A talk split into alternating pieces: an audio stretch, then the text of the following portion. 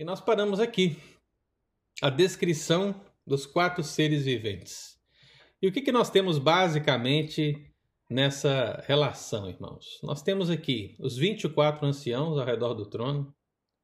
Eu já falei para os irmãos que esses 24 anciãos são a representação da igreja do Senhor, a igreja do Antigo e do Novo Testamento, doze patriarcas, doze tribos, doze apóstolos, 24, ou seja, representando toda a igreja do Antigo e do Novo Testamento até o dia de hoje. Nós temos o, os anjos ao redor desse trono, você percebe, estão aí também. Então é uma boa, é um bom desenho. E nós temos aqui um desenho literal da visão que nós lemos há pouco em Apocalipse 4, 6, 8, que seriam quatro seres viventes que estão aí diante do trono, um com cara de leão, com cara de novilho, um com cara de homem, com cara de águia, né? E a grande pergunta que nós temos que nos fazer aqui, qual é o sentido dessa visão? Quem são os quatro seres viventes. Na verdade, amado irmão, a gente tem está trabalhando o tema de querubins. Então, talvez você pense assim: esses quatro seres viventes são querubins. Mas essa situação não é tão simples de definir dessa maneira. É, se você tiver alguma pergunta à medida que eu vou falando, você pode fazer, como nós já mencionamos anteriormente, né? E assim nós vamos avançando. Então você tem essa descrição. Quem são os quatro seres viventes? E aqui, meu amado, a gente tem um, um primeiro entendimento que precisa vir ao nosso, à nossa compreensão. Essa expressão é, bíblica, né, dos quatro seres viventes, ela, ela não é nova ou exclusiva de João. Nós estamos aqui lendo o quê? Apocalipse, né? Tá aqui o texto aqui, ó, Apocalipse. Mas o Apocalipse, ele foi escrito mais ou menos dois mil anos, mas vamos dizer assim, 1900 anos atrás. Né? Ele foi escrito provavelmente no ano 96 depois de Cristo. E naquele tempo, quando João tem a visão do Apocalipse, ele tem essa visão do trono de Deus e ele vê esses quatro seres viventes. E essa visão que João teve, o discípulo João teve, o discípulo amado, não foi a primeira relacionada aos quatro seres viventes. Né? Na verdade, um outro servo de Deus teve a mesma visão. E quem foi esse servo de Deus? Foi o profeta Ezequiel. É o profeta Ezequiel. E Ezequiel, ele tem essa visão logo na primeira, no primeiro capítulo do livro. Nós vamos ler daqui a pouco lá para a gente poder entender essa relação.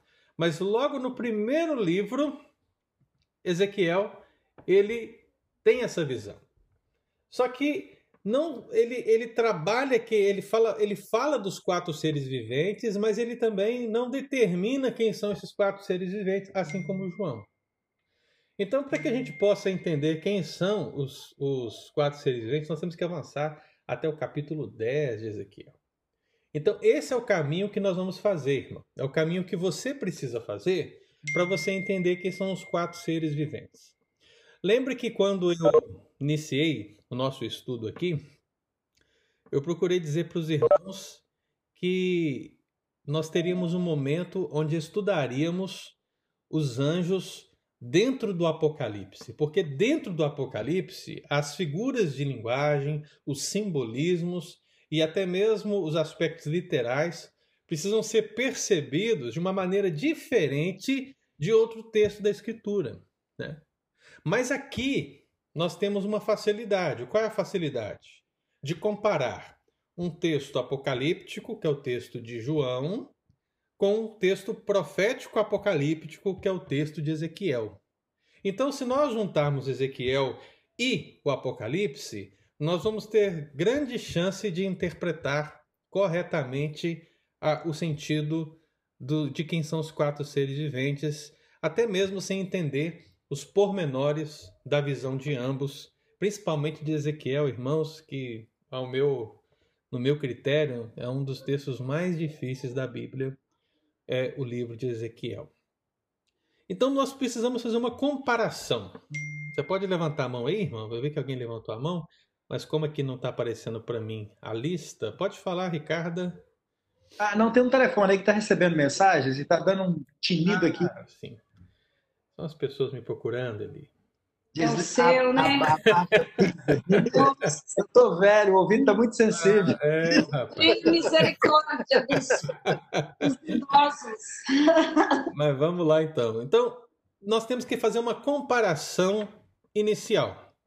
Entenda o seguinte: João descreveu quatro seres viventes e Ezequiel descreveu quatro seres viventes. Nós vamos pegar a descrição de João e a descrição de Ezequiel e vamos uni-las para que nós possamos fazer essa comparação. Então, o que, que nós temos quando nós fazemos essa comparação? Acompanhe essa tabela aí comigo. Essa tabela vai demonstrar basicamente a visão e a referência bíblica para que você possa perceber. Em Ezequiel, são quantos seres viventes? São quatro. E em Apocalipse? São quatro. Em Ezequiel, eles têm quatro rostos cada. Em Apocalipse, eles têm um rosto cada. Em Ezequiel, eles têm quatro asas cada. Em Apocalipse, eles têm seis asas cada. Em Ezequiel, as, as feições desses quatro seres viventes, seguindo uma ordem, são de homem ou querubim, se você ler o capítulo 10. Então, no capítulo 1, primeiro vem homem, mas no capítulo 10, primeiro vem querubim. No capítulo 1, primeiro, segundo vem leão, e no capítulo 10, segundo vem homem, e depois boi e águia.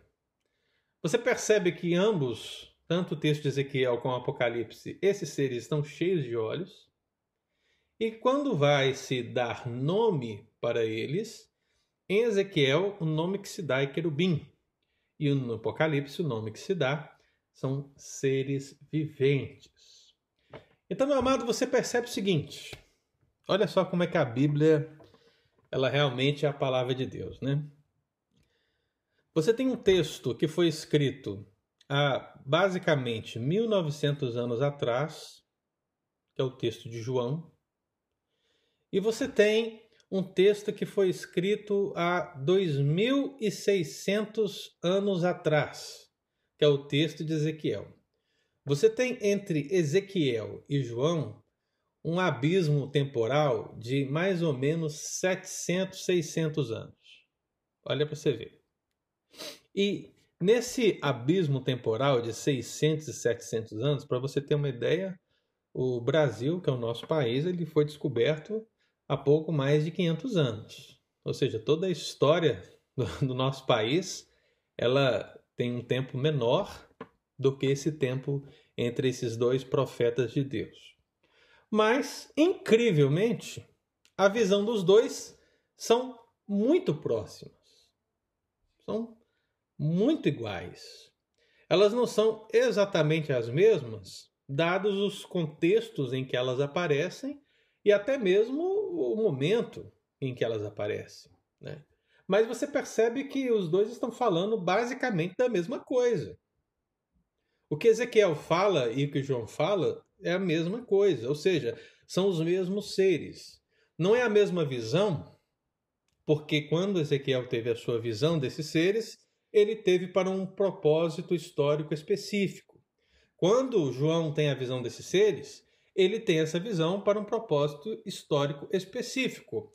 Mas ambos estão vendo basicamente a mesma coisa em tempos diferentes na presença do Senhor. Então, meu amado, essa comparação ela é importante para que você comece a entender quem são os quatro seres viventes. E aí eu não sei se você está pensando nisso, mas basicamente todo mundo pensa nisso, né? Por que, que esses seres viventes têm essas feições, essas caras de leão, de novilho, de homem, de águia? É uma visão estranha para nós. E muitas pessoas ao interpretarem o Apocalipse de maneira literal, vão achar que esses seres são justamente o que está se descrevendo acerca deles. E, meu amado, aí que nós precisamos ter o cuidado de entender que o livro que nós estamos lendo não é um evangelho. O livro que nós estamos lendo não é Atos dos Apóstolos. o livro que nós estamos lendo não é o segundo livro de Reis. Por que, que eu estou fazendo essa comparação? Porque Deus inspirou toda a Escritura. Mas o Deus que inspirou toda a Escritura, ele usou homens com uma língua específica, em sentido técnico, até mesmo com uma gramática específica, para revelar sua vontade. Então, quando um profeta fala, você precisa ler esse texto profético como uma profecia. Quando o apóstolo Paulo escreve uma carta, você precisa ler essa, essa carta como epístola, como ela é. E quando você tem um texto apocalíptico, você precisa ler o texto apocalíptico dentro desse aspecto do Apocalipse também. Então, uma das figuras, um, dos aspectos e um dos fundamentos da linguagem apocalíptica ou do Apocalipse em si são essas figuras muito presentes que vão representar outros princípios que para nós são difíceis de ser percebidos, porque nós somos ocidentais, mas que para o judeu era muito comum de ser reconhecida. É, nós citamos aqui, por exemplo, já é, a figura dos quatro cantos da terra, né? É, quando a palavra do Senhor diz em Apocalipse que é, o vento soprava a, para os quatro cantos da terra, quer dizer então que era só norte, leste e sul? Quer dizer que o vento não soprava para o nordeste? Quer dizer que o vento não soprava para o sudoeste? Né? Não. A figura do número 4 ali, dentro desse aspecto dos pontos cardeais, vai designar o quê? Que o vento soprava sobre todo mundo. Esse é o sentido da visão apocalíptica e do número 4. Né? É, esses quatro seres viventes, como você pode perceber, são quatro também.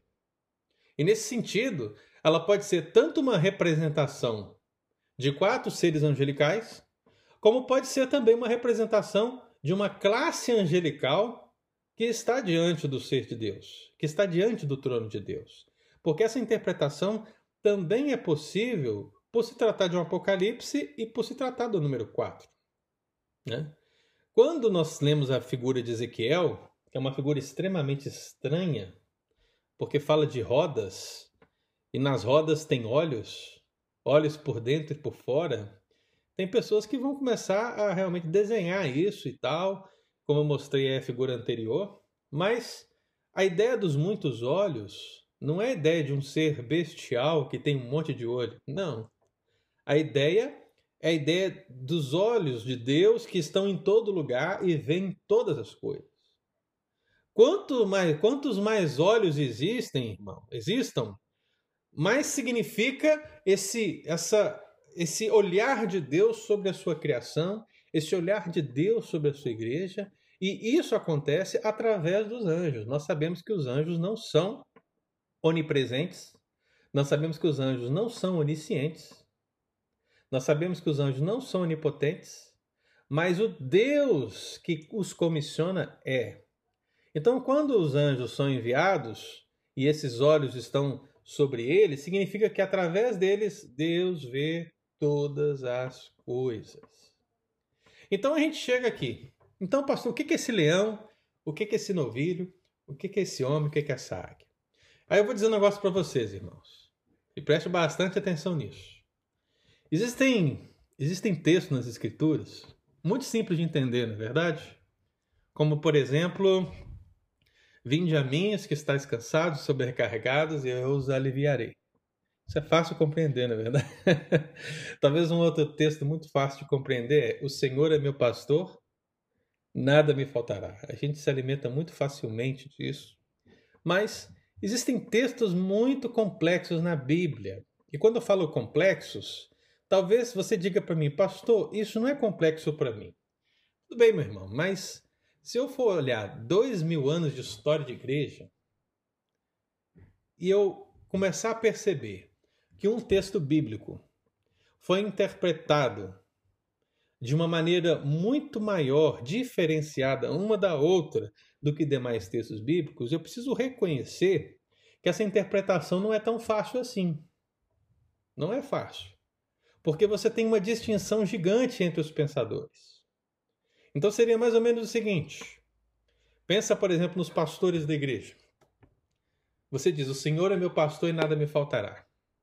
Então vem o pastor Ângelo e dá uma interpretação, vem o pastor Pedro dá uma outra interpretação, e vem o pastor Jeff e dá uma outra interpretação.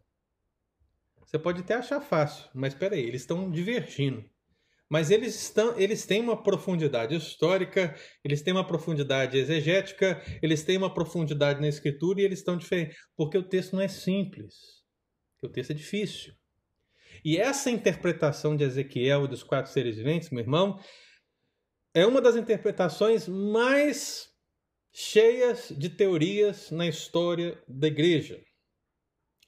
Só que eu não vou passar tudo para vocês aqui. Eu vou passar as quatro principais. Porque se eu passar todas aqui, a gente vai ficar aqui até o final do ano e a gente não vai entender, né? Então eu quero trazer quatro visões principais ou visões mais aceitáveis do que são esses quatro seres viventes. Porque tem algumas irmãos que misericórdia, viu? Nem forçando o texto bíblico, com tomando com um café amargo, dá para descer, viu? então, quais são essas interpretações? A primeira é essa. Vou passar aqui a tabela. Muito bem. Quem são os quatro seres viventes? Preste atenção. Houve na história da igreja, e até hoje existem, cristãos que entendem que os quatro seres viventes são uma representação dos evangelhos. E nós temos quantos evangelhos? Somos quatro, né? Mateus, Marcos, Lucas e João. E por que, que eles acham que os seres viventes são os quatro evangelhos? Por causa da ênfase que cada evangelista deu à pessoa de Jesus. É uma visão assim mais espiritualista, né, dos quatro seres viventes. Então, quem acredita nesse aspecto, e tem muitos bons pastores que acreditam nisso, viu, irmãos? Muitos bons pastores que acreditam nisso, mas quem acredita nisso vai dizer que Mateus dá uma proeminência na humanidade de Jesus. Seria o homem. Vai dizer que Marcos dá uma ênfase no leão de Judá, aquele que vem da profecia, né? a raiz da tribo de Davi. Daí o leão, Aqueles que acreditam nisso vão dizer, não, é, é Lucas, é esse terceiro, novilho, por quê? Porque Lucas ele vai trabalhar a ideia da humilhação de Cristo, da humildade de Jesus, assim como o novilho é. E finalmente João, que tem uma visão totalmente diferente dos três, porque os três primeiros são os evangelhos sinóticos ou parecidos. João, que tem uma visão diferente, talvez uma visão mais alta, ele é considerado a águia, porque ele foca na visão de Jesus. Essa visão, meu irmão, é uma visão poética, ela é bonita, mas eu não sei se ela é a verdade. Né? O que, que você acha? Você acha que essa interpretação ela poderia ser aplicada? Algumas críticas que são levantadas nessa, nessa interpretação, obviamente, e eu acho que a principal delas é o seguinte: você pode muito bem ler o Evangelho de Marcos e achar nele uma ênfase na humanidade de Jesus. Você pode achar em Marcos uma ênfase na humildade de Jesus. E assim também pode acontecer nos outros evangelhos. O problema dessa interpretação é o, é o intérprete. o problema é o intérprete, porque dependendo de quem lê, ele pode ter uma visão diferente acerca dos temas. Então a ordem homem, leão, novilho e águia, ela pode ser totalmente diferente. Mas há muitos, muitos estudiosos que interpretam os quatro, os quatro seres viventes como os quatro evangelhos, Mateus, Marcos, Lucas e João. Se você acredita assim, você me diz no final, viu? Deixa eu apresentar os demais primeiro. Vamos lá para o segundo. Quem são os quatro seres viventes? Ah, já sei, Jesus. Algumas pessoas vão dizer que é Jesus. E por que, que vão dizer que os quatro seres viventes é Jesus? Lembra que eu disse para vocês que o número 4 ele pode ser tanto uma descrição de quatro seres viventes, como pode representar uma totalidade? Se a pessoa acredita nessa totalidade em termos de classe angelical, ele vai dizer que é uma totalidade dos anjos. Mas se ele acredita numa totalidade aplicando a Deus, então ele vai dizer, olha, é a totalidade da pessoa de Jesus. E aí vamos, vamos entender como. Olha, esses quatro seres viventes, eles têm a cara de homem por quê? Porque Jesus se fez homem. Ou seja, representa a humanidade de Cristo. Ora, ele tem cara de leão porque ele é o leão da tribo de Judá, significa a realeza de Cristo. Ora, ele é novilho por quê? Porque ele foi abatido, ele foi sacrificado, ele foi colocado na cruz em nosso lugar. E a águia vai dar a ideia da divindade, que está mais alto que os demais. Né? Então, algumas pessoas vão dizer isso, irmão. Ao longo da história e até os dias de hoje, vão dizer que os quatro seres viventes, na verdade, são uma descrição simbólica da pessoa de Jesus. E é claro, também é possível aqui a gente ter algumas dificuldades. E quais são as dificuldades? Não no sentido da interpretação que foi dada, mas como é que pode os quatro seres viventes ser Jesus se Jesus está sentado no trono? Você lembra da visão? né? Aqui tem ó, o desenho aqui, ó, só para ajudar vocês a lembrarem. Olha aqui para a imagem. O que, que nós temos nessa imagem aqui? Os quatro seres viventes estão aqui. Opa. E aqui no trono está sentado quem? Cristo. E o que Cristo tem na mão? O livro com sete selos. O livro com sete selos é o livro da história redentora de Deus, do plano de Deus, de todas as coisas. Só ele é digno de abrir o livro. Então é um pouco estranho imaginar que Cristo está sentado no trono e ele também é os quatro seres viventes que estão diante dele. Deu para entender a crítica? Mas tem pessoas que vão dizer que é Jesus. O que você acha? Você acha que é possível? Tem muitos que acreditam. Uma terceira interpretação. Essa é muito comum, viu, irmãos? Muito comum talvez seja a segunda mais utilizada, né? Seriam os quatro seres viventes uma representação da natureza? Afinal de contas, nós temos o quê? Temos o homem.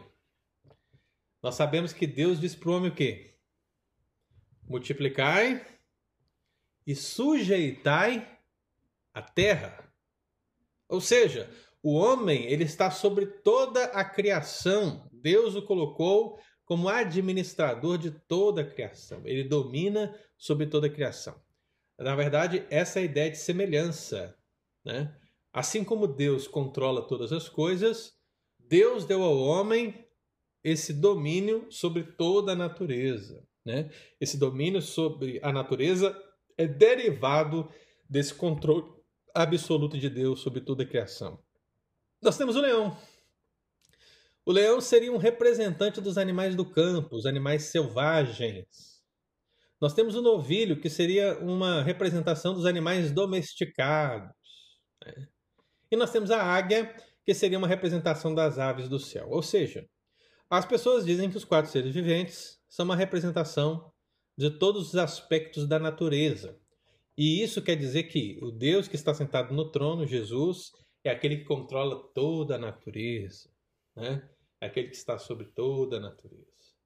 E nesse sentido, irmãos, nós também temos algumas dificuldades. Qual é a dificuldade principal que eu encontro nessa questão? Os quatro seres viventes, unindo-se Apocalipse a Ezequiel, eles estão servindo a Deus e servindo a igreja no sentido de levar uma mensagem. Há uma mensagem que está sendo levada. Há uma mensagem que está sendo levada para o profeta Ezequiel, no seu tempo, lá no ano 600 a.C. E há uma mensagem que está sendo dada a João em Apocalipse 4. Você percebe que os quatro seres viventes, eles proclamam a mensagem e dizem: Santo, Santo, Santo é o Senhor dos exércitos. Há um aspecto inteligível nesses seres viventes. E talvez a figura do homem ela até se adeque. Mas como pode o leão, o novilho e a águia entrar nesse contexto? Você percebe? É bonito. Né? Um outro princípio que precisa ser analisado é o princípio da visão. A natureza, irmão. Onde está a natureza? A natureza está aqui, ao nosso redor. Correto? Você vai na sua, na sua porta e você vê o esquilo, você vê o pássaro, você vê o cachorro, você vê o gato, né? Algumas pessoas podem até ver cavalos.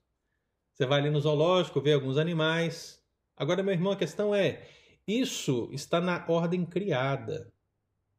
O que João e Ezequiel estão vendo é uma visão celestial. E nessa visão celestial, estaria diante de Deus toda a natureza? É uma pergunta que tem que ser respondida por aquelas pessoas que acreditam nessa visão. Então já falei três. Agora a quarta. A quarta. É, diga, Dalton. Abre. Só que tô, agora que eu, que eu, fiquei um pouco na dúvida com por que tem tanta diferença de interpretação nessa, nesses versículos. Por exemplo, eu estou com duas Bíblias abertas aqui. Realmente, eu, eu, agora que eu percebi isso que, que o senhor falou. Uhum. Então, são interpretações completamente diferentes, de pessoas diferentes. Por que essa, essa, essa divergência? Por causa dos contextos onde elas aparecem. Eu vou dizer para você, por exemplo, que tem pessoas que acreditam que esses quatro seres viventes são quatro signos do zodíaco, tem pessoas que acreditam que esses quatro seres viventes são os quatro patriarcas, não vou dizer patriarca, mas os quatro primeiros pais da igreja.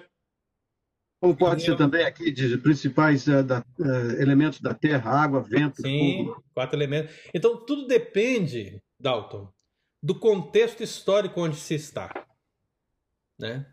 O, o, o grande, o grande tema é esse, né? Se você, por exemplo, está no, numa, num aspecto mais naturalista, você vai chegar para essa visão dos quatro elementos ou das, do aspecto da natureza. Se você está conectado mais ao aspecto histórico é, da igreja, como foi o caso da igreja católica, por exemplo, a igreja católica ela acredita na primeira interpretação que eu coloquei para os irmãos, que seriam os quatro evangelhos, e antes da Igreja Católica existir, que isso foi só lá no século V para frente, nós tivemos pessoas que acreditaram que esses quatro seres viventes, na verdade, eram os quatro primeiros pais da Igreja, que foram assim fundamentais para fortificar a, o aspecto da fé cristã. Então, à medida que o tempo vai passando, as pessoas vão dando, vão dando assim interpretações diferentes, mas para que a interpretação seja pelo menos saudável, ela precisa levar em conta a comparação entre Apocalipse e Ezequiel. Então, por que, que essas interpretações, Dalton, não foram boas? Porque elas não levam em conta essa verdade, esse princípio. E o princípio que nós temos é a Bíblia interpreta a própria Bíblia. Né? Eu não interpreto a Bíblia a partir de mim mesmo. Porque se eu interpretar a Bíblia a partir de mim mesmo, eu vou criar teorias mil, né? como você está observando e como é você pode observar ao longo da história. Mas quando eu interpreto a Bíblia a partir da Bíblia, ou seja, eu, eu preciso ficar preso à Escritura, então eu vou entender os textos a partir da Escritura. Então, para você entender quem são os quatro seres viventes, é obrigatório que você coloque de lado Ezequiel. Ezequiel tem que estar do lado. Porque ele falou primeiro. Se ele falou primeiro e João falou depois, então é preciso interpretar João à luz de Ezequiel. E não interpretar João à luz de Ângelo, à luz de Agostinho, à luz de Calvino, à luz de Lutero, né? à luz de Estevão. Não. A gente interpreta à luz da Bíblia. Né? Então é. você, você perguntou por que tem tantas? Porque, infelizmente, muitas vezes não se interpreta a partir da Bíblia mas se interpreta a partir de uma visão pessoal. Entendi. Entendeu? Entendi. Obrigado. Ah, tranquilo. Então vamos lá agora para a quarta. Seriam os quatro seres viventes querubins? Essa é a grande questão. Né? E aí, se são, Por que homem, leão, novilho e águia? Sim, essas quatro expressões têm um sentido, têm um significado. Biblicamente, nós podemos entender que homem pode se referir à força, leão pode se referir a serviço, novilho pode se referir à inteligência, águia pode referir-se à agilidade. Nós podemos usar essas terminologias, mas não precisamos delas. Não precisamos. Por que não precisamos? Porque os quatro seres viventes não são mencionados apenas em Apocalipse, eles são mencionados em Ezequiel. E quando são mencionados em Ezequiel, o que nós temos? Nós temos que ir lá e ler. Nós temos que ler. E quando lemos Ezequiel, nós percebemos que eles são os mesmos. Lembra da tabela comparativa? Olha aqui. Você não tem 100% de igualdade aqui, irmão, porque, como eu disse, a visão ela é dada em contextos históricos diferentes, por pessoas diferentes e até mesmo em línguas diferentes. Um é hebraico e outro é grego. Mas, nesses contextos distintos, a visão ela é muito idêntica. Idêntica. Quatro seres, os rostos, as asas. Na estrutura da visão, é a mesma coisa. Então você lê Apocalipse, você diz, sim, quem são, onde se fala primeiro os seres viventes? Ah, em Ezequiel. Então você vai ler Ezequiel. Você lê o capítulo 1. E quando você lê o capítulo 1, você diz, não, realmente, Apocalipse e Ezequiel estão tratando da mesma coisa. Mas Ezequiel ainda não fala quem são esses seres viventes. Até o capítulo 10. Então eu vou convidar você a abrir Ezequiel capítulo 10 comigo. Quem achar para mim, Ezequiel 10? Pastor. Sim.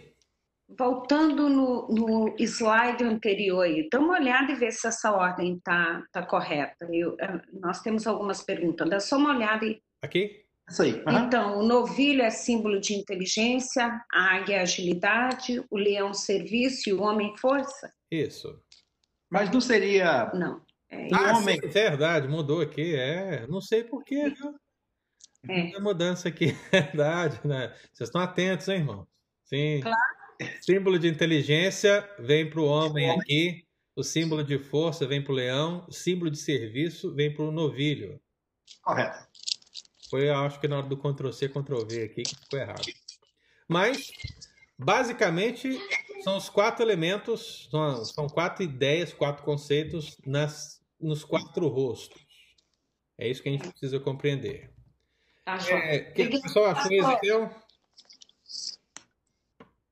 Acharam Ezequiel 10, versículo 14. Alguém lê para mim? Cada um dos seres viventes tinha quatro rostos. O rosto do primeiro era rosto de querubim, o do segundo rosto de homem, o do terceiro rosto de leão e o do quarto rosto de água, águia. Então você percebe assim que, primeiramente, é, Ezequiel ele menciona o rosto como homem e depois ele menciona o rosto como querubim. Só inverte a ordem, né?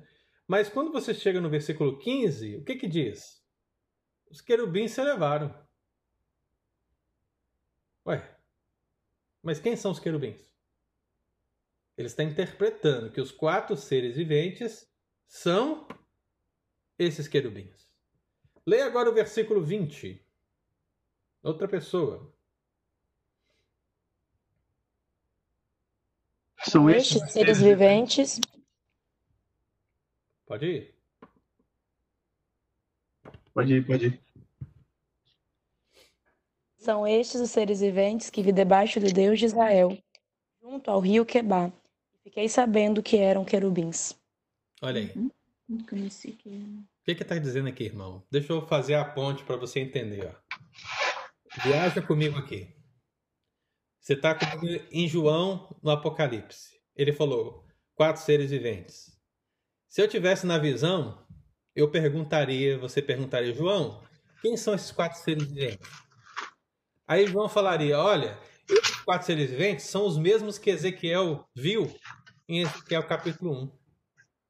Aí você vai lá em Ezequiel capítulo 1, você faz a leitura e você percebe, não, realmente, São praticamente idênticos. Mas aqui, esse capítulo 1, Ezequiel não disse quem são. Aí Ezequiel, você pergunta para Ezequiel e fala: Ezequiel, quem são esses quatro seres viventes? Ele diz: vai no capítulo 10. Aí você vai no capítulo 10 de Ezequiel e o que, que ele diz? Ele diz que são querubins. Ele não apenas diz que são querubins, os do capítulo 10, mas ele fala que os do capítulo 1 também são, porque o versículo 20 diz: São estes os seres viventes que vi junto ao rio Quebar. Esse versículo 20, irmão, está lembrando do capítulo 1. Então, olha só, a Bíblia interpreta a própria Bíblia. Agora faz o caminho de volta. Você está aqui no capítulo 10. Ezequiel está falando para você: olha, o que eu estou vendo agora são querubins. Esses seres que eu vi são os mesmos seres que eu vi lá no capítulo 1. Então você volta no capítulo 1 e diz: esses seres são querubins. Então você lê como querubins. E quando você chega em Apocalipse e os vê novamente, você com esse pano de fundo vai dizer: são querubins. Deu para entender, irmão? Eu entendi. Deu para comp compreender o caminho? Ô Eudes, você pediu permissão para anotar? Você quer anotar alguma coisa, meu irmão? Não, foi engano aqui, que eu estou mexendo em muita coisa aqui. Desculpa. É, aqui você tem a opção, se você quiser marcar alguma coisa na minha tela aqui, eu te dou permissão para você Tá bom. marcar, né? Tá, mas foi por engano. Não, tranquilo. Deu para entender esse caminho, irmãos? Esse é o caminho da Bíblia interpretando a própria Bíblia. Mas eu, como eu levantei problemas nos demais, eu vou levantar problema nesse também, né? Peraí. Eu anotei o negócio aqui. Muito bem. Querubins, eu vou também levantar problema nessa questão. Por quê? Porque o número de asas não bate, né? Não sei se você reparou, né? O número de asas não bate, o número de, de rosto não bate. Então, geralmente, quem critica uma afirmação de que são querubins, e olha, irmão, eu preciso dizer para você o seguinte: a gente não pode. É muito difícil refutar que são querubins, uma vez que o próprio profeta diz que são querubins, sabe? É igual quando Cristo vai interpretar a parábola do joio, sabe? É, e ele diz que o joio são aqueles que não foram salvos. E, tipo, você não pode criar uma interpretação diferente disso, porque foi o próprio Cristo que disse, foi o próprio Cristo que interpretou dessa maneira. E aqui o próprio profeta Ezequiel está interpretando esses quatro seres viventes como querubins. Mas isso, isso não quer dizer que nós precisamos fechar assim é, essa história 100%, porque a grande pergunta que a gente precisa fazer é: mas por que a visão de Ezequiel e a visão de João são um pouco diferentes? Talvez essa seja a pergunta que é feita sempre, né? E aí, quando você vai analisar um pouco a Bíblia, você vai perceber que na Bíblia a descrição de seis asas geralmente é apontada para os serafins. Né? A gente vai estudar os serafins no próximo domingo. Né? Deixa eu ver se terminou aqui. Isso, terminou. Então perceba o seguinte, irmão.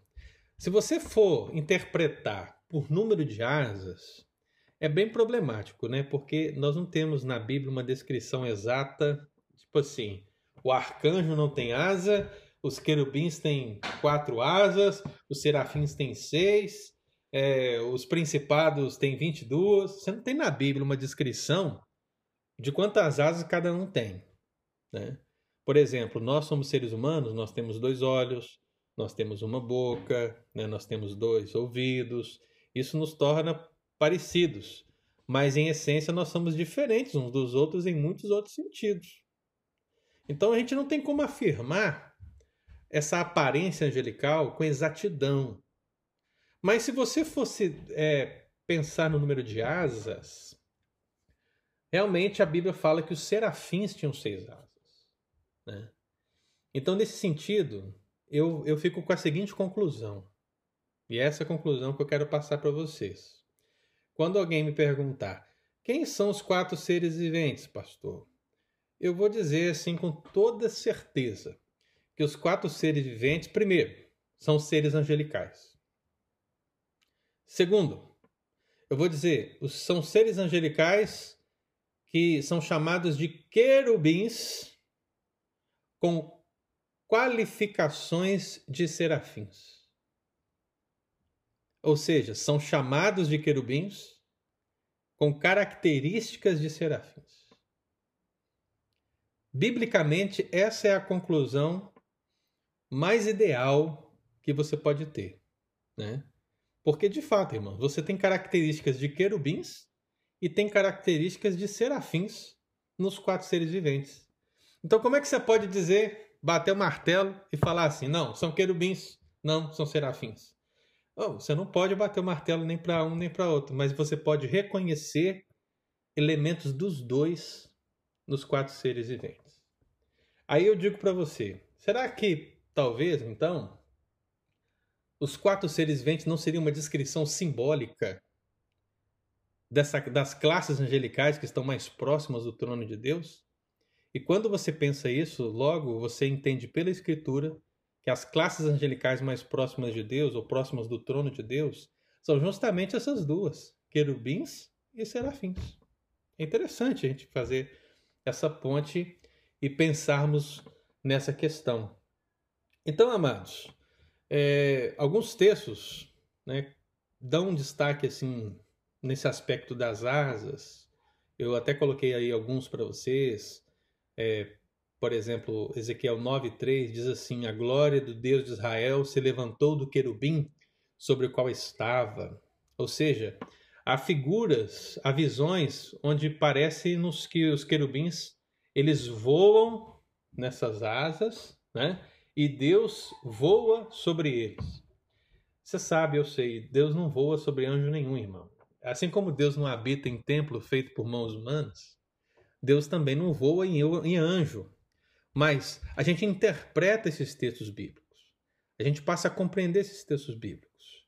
O que Deus quer dizer quando cavalgava num querubim é que Deus está indo até nós, indo até o seu povo, indo executar a sua ordem, aquilo que ele quer fazer, através dos anjos ou através do seu povo. Né? É esse é o aspecto. Os olhos vão representar os olhos de Deus em todo lugar. Então a gente precisa fazer a nossa interpretação sempre levando em conta esses aspectos do texto e os aspectos que a Bíblia interpreta a própria Bíblia. Amém, irmão? Vamos abrir esses microfones aí, eu quero ver vocês falarem. Esse aspecto hoje foi um aspecto curioso, né? Pastor, posso falar? Pode. Vai lá. Aqui, ah, Mas cuidado. primeiramente, quero pedir desculpa, porque às vezes eu faço algumas perguntas, mas é, esse tipo de pergunta que às vezes eu faço é, é o que eu penso que alguém poderia, às vezes, fazer para mim essa pergunta, entendeu? Claro. E às vezes, é, as- muitas das vezes eu já tenho uma forma de pensar, mas eu gosto de compartilhar. Sim. Às vezes eu faço pergunta como se eu fosse um ateu, né? Como... Então, essas coisas eu creio assim que, que ajuda. Sim. Então, hoje, é, no estudo, eu, eu entendi o seguinte, né, assim, pensando aqui, é, se os anjos, né, se a forma deles são formas fixas, né, se eles não têm é, mudação, mutação, né, se eles não se transformam em qualquer forma, se Uhum. essa é a forma fixa do anjo, Uhum. é, a gente pode lembrar que primeiro foram feitos os seres celestiais, Uhum. depois foram feito, foi feita a criação humana, né? Que lá em Gênesis a gente vê a criação dos seres viventes, né? Então Deus criou é, os animais e isso fica algumas características dos animais criados, na minha forma de pensar, são características às vezes de, de seres é, celestiais, assim como Deus também criou o homem, a imagem e a semelhança dele. Então, nós somos a imagem e semelhança de Deus. E pensando nesse sentido, se o anjo ele é uma forma fixa, que ele não se muda para homem, não, não transforma em carro, não transforma em nada, se aquela é a aparência dele mesmo, Uhum. então a gente vê que a criação ela foi copiada de, de, de aparências de que os anjos tinham, porque se, gente- se é usado né, o leão, se é usado o urso, se é usada a águia, é porque é semelhança né, do que já tinha sido criado, que seriam os anjos. Hum. Eu vejo também na, nas escrituras que né, Salomão fala, vai ter com a formiga, o preguiçoso. Né, nos livros fala assim, ó, não sejais como a mula. Não, é... Então, vários exemplos usando animais, né, o diabo, que era a antiga serpente. Então, toda essa criação, ela sempre traz um ensinamento para o ser humano, né? Vamos supor, como é que é uma formiga, como que é, você olha para os insetos, né, que tem aquele tanto de asa, aquele tanto de pé, né, são seres, tipo assim, é, cabuloso, né, é, no, no, fundo é. do mar. Então, acho que toda essa criação, ela tem uma mensagem para nós. Então, né? e, e quando se vê que é repleto na Bíblia, uhum. é mensagem. Então, falando assim de forma literal, né, que se o anjo, se os querubins realmente têm aquela forma, certo. e na criação, né, Deus criou o homem à imagem e semelhança, e Deus criou os animais também. Uhum. Algumas características de cada animal, às vezes pode ter característica, né, é, do que os anjos também são. É um pensamento, é, né? É, é, então, baseando em tudo isso, sim. esses assuntos assim geram muita é, especulação, né, no que, do que realmente é. Sim. Então eu só queria compartilhar isso aí, não sei se eu ajudei ou se eu atrapalhei o negócio, mas essa não, mesma você, ideia você, que eu pensei. Você só está colocando na mesa uma, uma, uma, uma duocentésima interpretação, entendeu? Porque na verdade é o seguinte, Leone, eu vejo alguns problemas dessa fala, por quê? Porque Deus ele não, não faz a sua criação é, a imagem da sua criação? Qual é um dos princípios que a gente já aprendeu acerca dos anjos? Que os anjos são seres criados. Então Deus não faz a sua criação a imagem da sua criação. É fato que existem muitos princípios da criação que são didáticos para nós, como você citou a formiga, né? Existe, por exemplo, um texto onde um animal foi mais espiritual, entre aspas, né, do que um profeta, né, que foi no caso de Balaão, onde a mula teve um sentido espiritual maior do que o próprio profeta. Né? Mas são textos que têm um princípio didático para nós, mas que não podem referendar um aspecto maior desse sentido. É, eu entendi o aspecto do anjo fixo, acho que é isso mesmo, né? Eles têm uma aparência, ainda que eles possam manifestar-se de maneiras distintas. E isso a gente já estudou também quando nós falamos que os anjos são seres espirituais. Lembram? Nós falamos que eles são seres espirituais, mas extraordinariamente eles apareceram algumas vezes de uma maneira física. E como isso é possível? É, só é possível de uma maneira extraordinária para um propósito de Deus. Mas ordinariamente, anjos são seres espirituais. Nós já referendamos isso aqui. Então nós não podemos dizer que a criação foi a imagem dos anjos, né? É, esse aspecto eu acho que é complicado, na verdade, eu não tenho conhecimento, eu conheço muitas interpretações desse texto.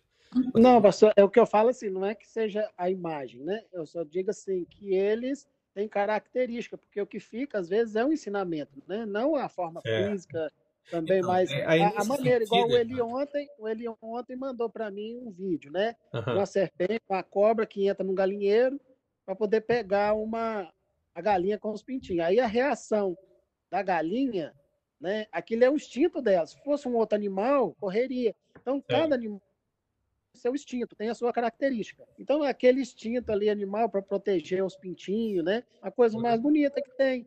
E, e, e, é característico daquele animal, praticamente, né? Às vezes. Não, é nesse sentido, Erione, aí o que você falou vai se aplicar àquela visão que eu coloquei, que seria a natureza. Entendeu? Porque pega-se elementos da criação para distinguir aspectos dos anjos. É o que você está falando envolve aquela interpretação, que é uma interpretação que é dada por muitos estudiosos da Bíblia, né? E eu acho que ninguém pode criticar assim, é dizer, olha, você está errado nesse sentido ou não, porque são, eu coloquei essas quatro porque são as quatro mais comuns e você vai encontrar bons pastores as defendendo. Se- Então, mas no caso, assim, igual os anjos foram criados primeiro, eles já tinham aquela característica.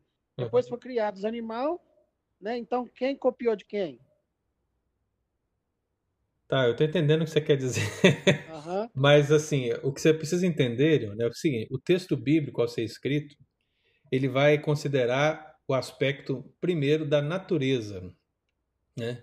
Ou seja, quando Ezequiel ele está tendo a visão, Deus está dando a visão para ele desses animais e ele tem a percepção desses animais. Ele sabe o que esses animais significam no aspecto da visão. Como, por exemplo, ah, o leão vai significar força, né? Ele sabe disso.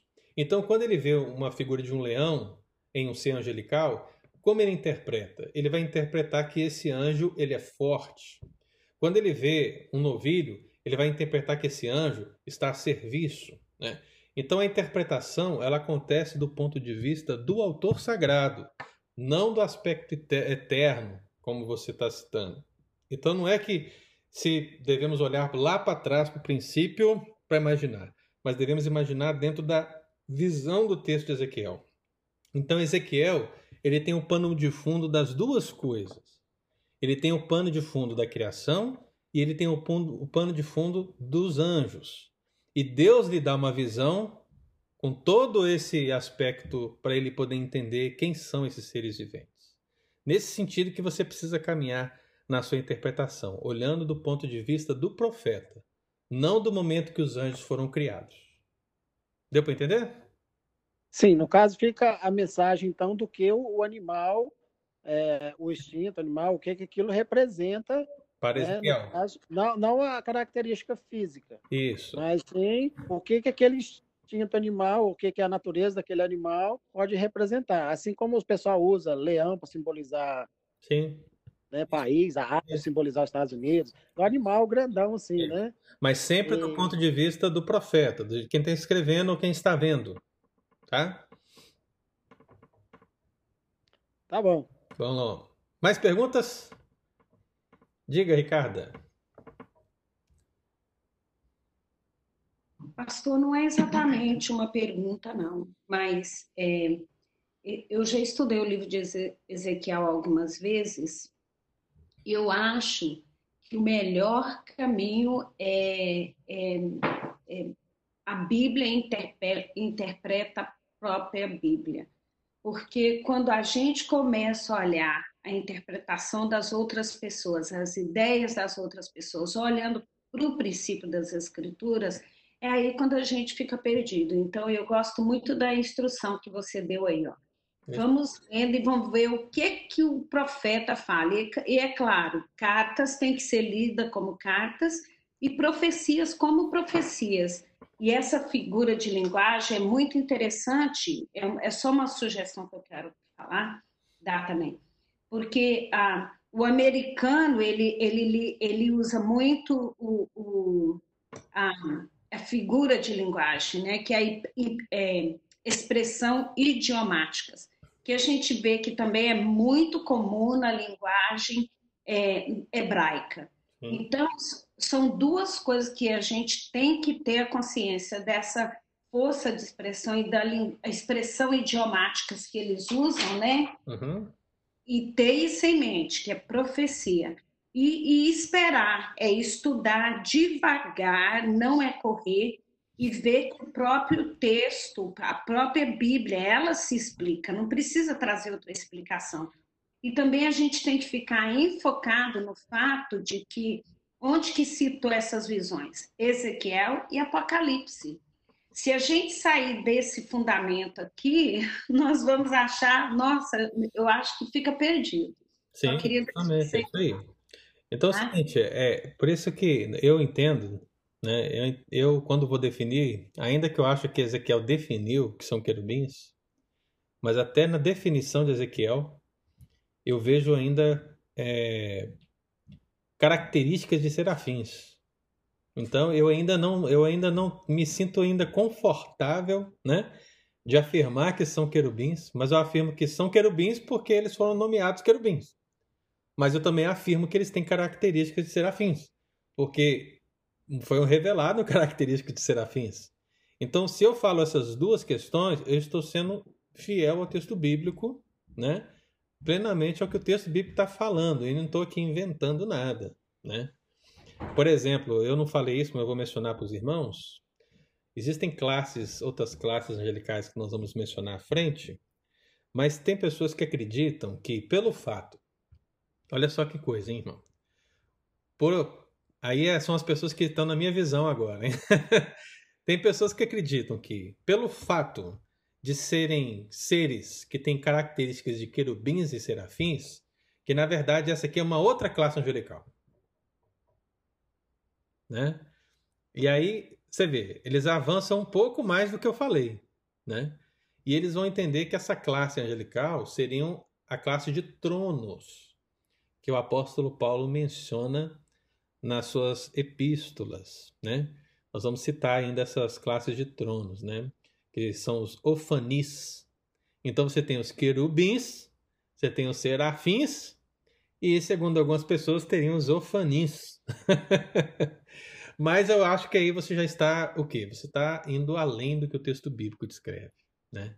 E, e eu entendo que a gente precisa estudar a Bíblia a partir da própria Bíblia sempre, não do que a gente acha, irmão. Porque se for do que a gente acha, vai ser difícil, né? Eu sei que hoje o texto foi assim mais complicadinho, né? Porque eu, por isso que eu deixei para hoje a interpretação dos quatro seres viventes, porque é uma questão mais técnica, mais histórica, mais curiosa, mas para quem estuda angelologia bíblica, precisa conhecer.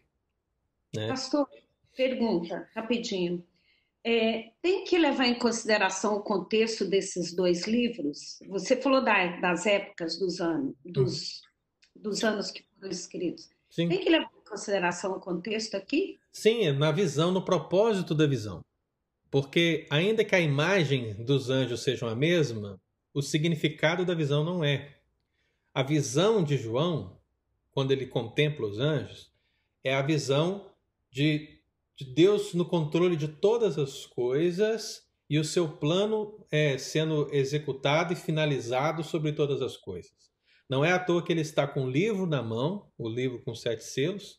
Não é à toa que estão ao redor dele 24 anciãos representando toda a igreja, e os anjos ali, os quatro seres viventes, ou seja, tudo está diante dele.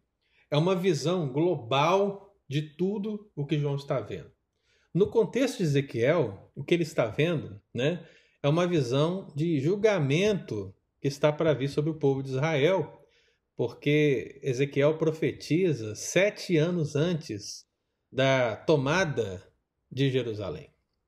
Então você observa o seguinte: ele está trazendo o julgamento, né? E na visão, Deus ele vê todas as coisas, ele contempla todas as coisas, ele age sobre todas as coisas, inclusive sobre o julgamento que vem. Inclusive, texto diz o texto bíblico que vem do norte, que é justamente de onde viria mesmo, onde o povo ficaria cativo. Diga, Li. É que, ah, sempre que a gente vê, por exemplo, visões como essa na Bíblia, ah, eu acredito que ah, quem está expressando, às vezes, em muitos casos, é o que o profeta viu, ou, no caso de João, em Apocalipse, está expressando o que ele viu.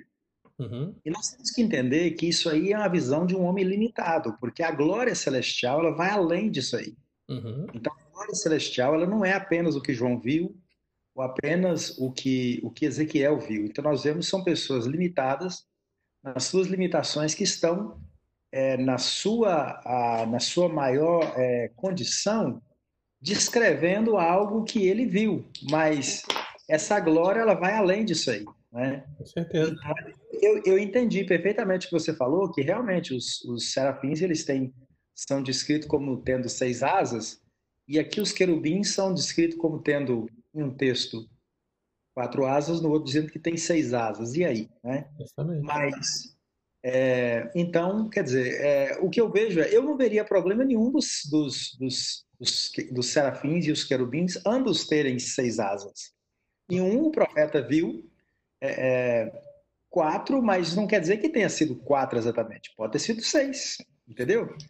É, mentir. Mas é, é, mas é, quer dizer, é, eu estou dizendo na limitação humana, entendeu?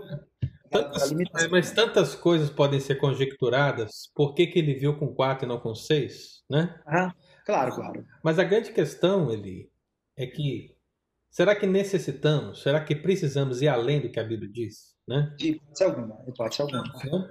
É por isso que esse texto ele não, não deve causar nenhuma separação entre nós. Claro, Uhum. claro. Por exemplo, se qualquer um dos irmãos acreditar que são querubins, que são serafins, até que são ofinis, né? Fica à vontade.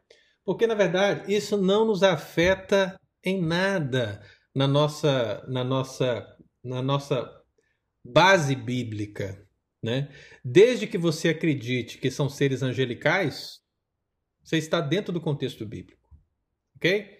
Eu acho que o fundamento do que nós estamos aprendendo aqui, acerca dos quatro, quatro seres viventes, e que nós não podemos errar, é que são seres angelicais. Até aí, todo mundo aqui tem que estar igual. Agora, que seres angelicais são? Aí nós podemos pender para um lado ou pender para o outro lado, de acordo com o nosso estudo da Escritura. Mas se pendermos para os querubins ou para os serafins, ou até mesmo para os tronos, nós vamos ter algum embasamento, mas vai ser um embasamento que não será suficiente para bater o martelo. Deu para entender, irmão? E eu acho que é isso que nós precisamos buscar no final do nosso estudo hoje, entender que isso é um aspecto que não vai nos não vai nos abalar em absolutamente nada, ok? Mas que precisa ser conhecido pelos irmãos para que um dia, quando ouvirem essa situação, se vocês ouvirem algum dia algum pastor, né, alguém falar que esses quatro seres angelicais é, são o vento que sopra para o norte, o vento que sopra para o sul, para o leste, para o oeste, você fala, não, peraí, não, isso aí está errado. Esses quatro seres angelicais são seres angelicais. Os quatro seres viventes são seres angelicais. Deu para entender, irmão? Esse é o entendimento que você precisa entender como fundamento maior. Agora, o que são? Né? Eu entendo que são seres angelicais que são chamados de querubins, mas que têm características de serafins. Como é que você entende? Estude a Bíblia. Estude Ezequiel 1, estude Ezequiel 10, estude Apocalipse 4 e veja que, qual conclusão que você vai chegar. Né? Você vai, deve chegar a uma conclusão, mas que a sua conclusão seja amparada no fundamento de que são seres angelicais. Disso que nós não podemos fugir jamais. Samarinha, diga. Quando você diz que eles são querubins com características de serafins, eu sei que a gente vai estudar serafins semana que vem. Uhum. Eu posso dizer então que todos os dois, tanto querubins como serafins, têm o mesmo propósito, a mesma função? Ah, não, não tem. Né? Por que, que eles não têm? Eu posso, você pode afirmar que eles estão mais próximos do trono. Né? Mas os serafins, eu não quero adiantar meu estudo dos serafins, viu? mas para você entender, os serafins aparecem apenas uma vez na Bíblia. E nós já vimos aí no nosso estudo de hoje e no estudo do domingo passado que os querubins foram mais citados. Então, o que isso nos parece? Logo de cara, nos parece que Deus usou querubins para uma tarefa exterior, enquanto os serafins aparentemente para uma tarefa mais interior. Conseguiu captar a mensagem?